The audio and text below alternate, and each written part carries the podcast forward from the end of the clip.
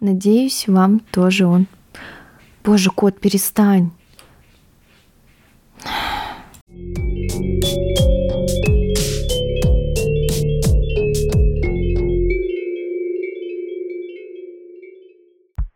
Всем привет! Меня зовут Ольга, и это новый выпуск моего подкаста, который называется «Вам письмо».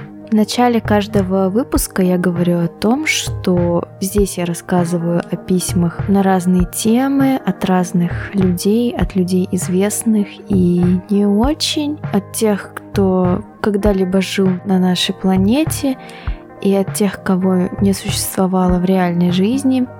И сегодня я хочу рассказать сразу о нескольких письмах, а конкретно о трех. Это письма на тему музыки.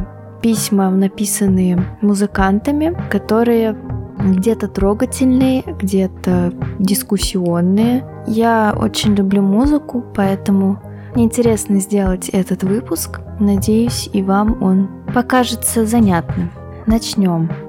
Первое письмо, которое я хочу прочитать, было написано человеком, про которого, ну, я, например, до этого момента ничего не знала и не слышала. Может быть, кто-то из вас не такой невежда, как я. Сэмюэл Барбер – это известный американский композитор, он известен тем, что в 1936 году написал свое знаменитое «Адажио для струнных», и оно вошло в список лучших музыкальных произведений второго тысячелетия. Вау!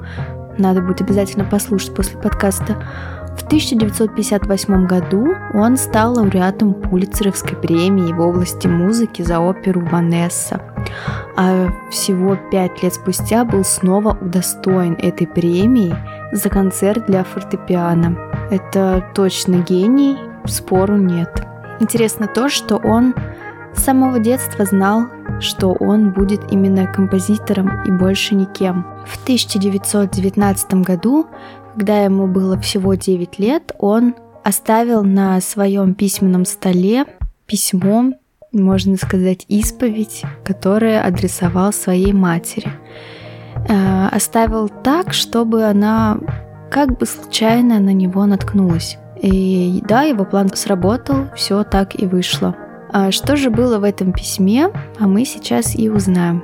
Текст его письма исповеди таков. Это записка только для мамы. Уже, уже мило звучит, правда? Дорогая мамочка, я написал эту записку, чтобы рассказать о своем секрете, из-за которого очень переживаю. На месте матери я бы тоже, конечно, Присела. Только не плачь, когда будешь читать ее, потому что в этом ни ты, ни я не виноваты. А девятилетний Сэмюэл Барбер, хочу сказать, умел сгущать краски. Постараюсь сейчас не писать ерунды. Первое, что хочу сказать, это то, что я не был рожден спортсменом. Я был рожден композитором, и я уверен, что стану им. Я попрошу тебя об одном. Не настаивай, чтобы я забыл про это и пошел гонять футбол. Пожалуйста. Иногда я так об этом переживаю, что почти схожу с ума. В скобочках не сильно. Люблю тебя. Сэм Барбер II. Как мы видим, мальчик не, не видел себя футболистом, и, скорее всего, это письмо было направлено на то, чтобы мама перестала видеть в нем спортсмена, перестала от него требовать идти на тренировки, иначе с чего бы ребенок это писал, и дала ему спокойно реализовывать себя.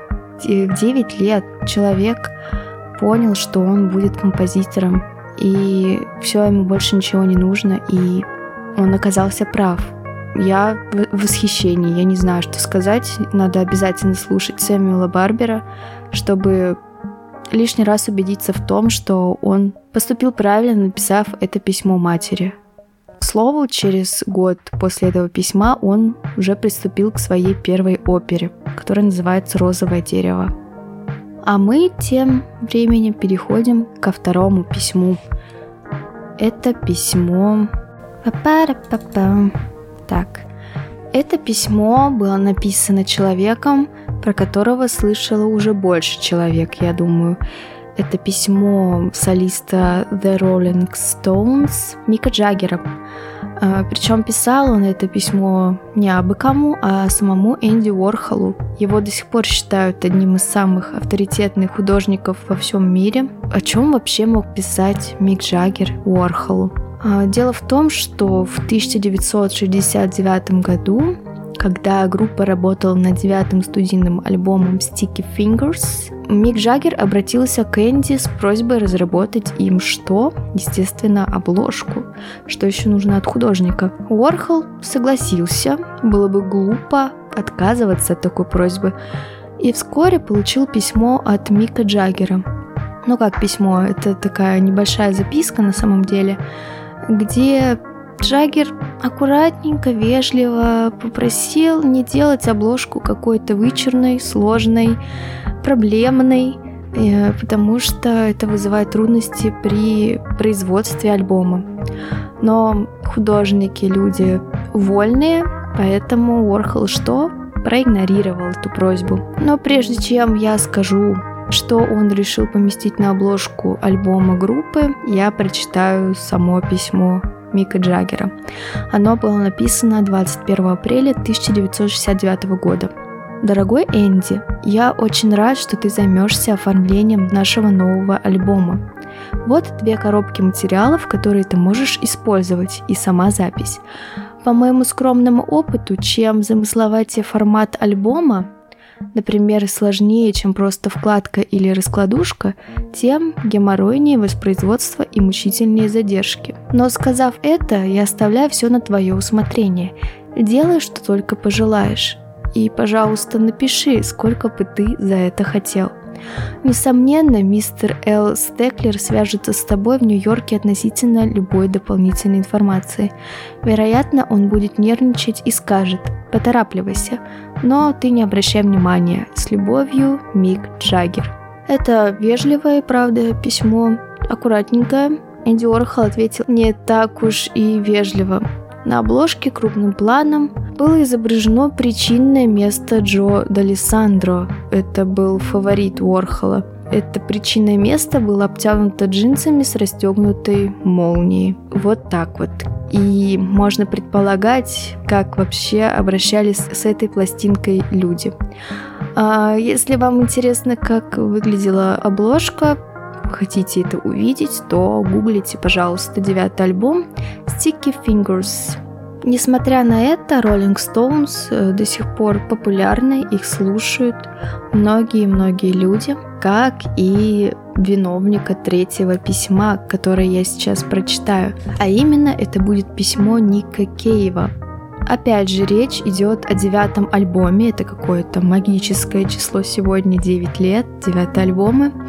О девятом альбоме группы Nick Cave and the Bad Seeds. Я думаю, многие тоже слышали их песни, возможно, даже не подразумевая, что это их песни. Пример мой молодой человек удивился, когда узнал, что это их песня играла в э, «Гарри Поттере и Дары смерти», когда Гермиона и Гарри решили отвлечься от того ужаса, что их окружал, и просто потанцевать. Да, это была их песня.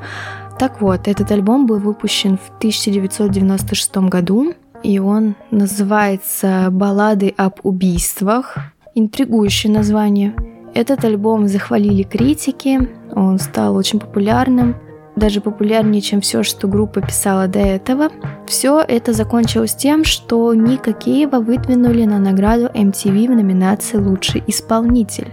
Казалось бы, э, любой из нас если бы получил такую номинацию, был бы в шоке как минимум, а как максимум невероятно счастлив и просто благодарил бы все на свете за, за то, что это происходит.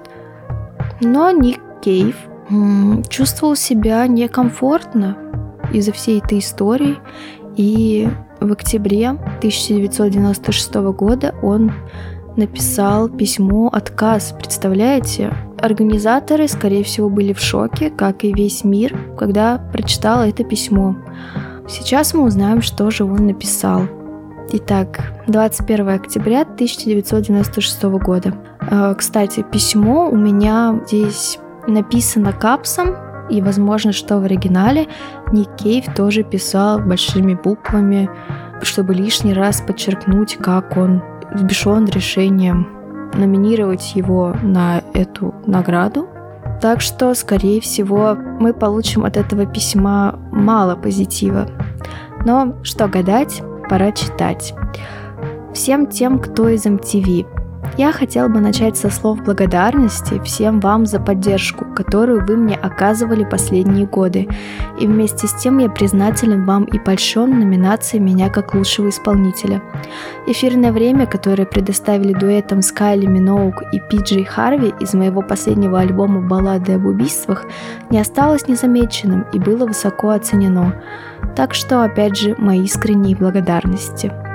Однако при этом я чувствую, что мне необходимо потребовать, чтобы меня сняли с номинации «Лучший исполнитель», и чтобы в дальнейшем любые награды или номинации, которые могут возникнуть в последующие годы, были предоставлены тем, кому по душе конкурсный характер этих церемоний награждения.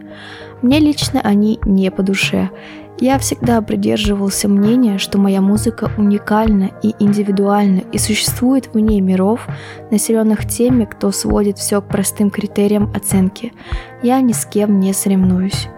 Мои отношения с музой в лучшем случае крайне деликатные, и я считаю своей обязанностью защищать ее от всего, что может задеть ее хрупкую натуру. Она является ко мне и дарит песню, а я в ответ обращаюсь с ней с тем уважением, которого она заслуживает. В данном случае это значит, что я не подвергаю ее унижению оценивания и конкуренции. Моя муза не лошадь, и я не на скачках, а если бы она и вправду была таковой, я бы все равно не стал впрягать ее в эту телегу, эту проклятую телегу отрубленных голов и сверкающих призов.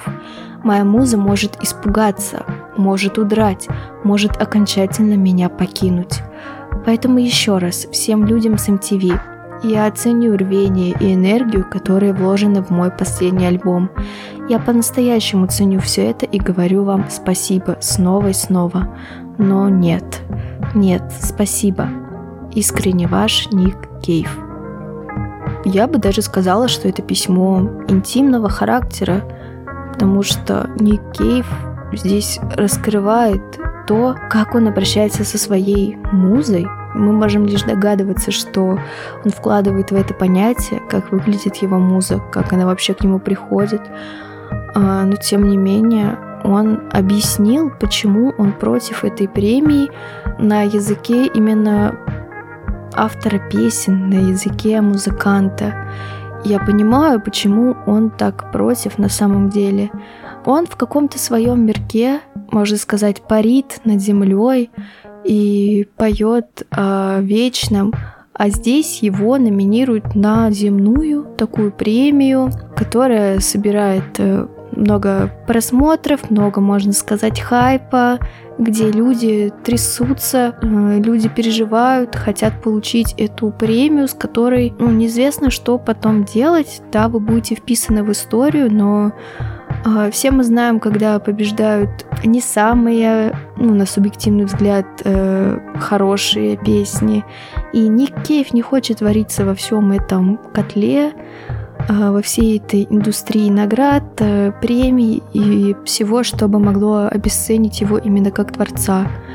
Я боялась, что это письмо будет негативного характера, однако я восхищаюсь тем, как Ник Кейв доходчиво дал понять, что нет, премии не для него, он творит для себя и для всех э, нас. И он до сих пор, кстати, прекрасно выпускает э, песни, и они все так же хороши.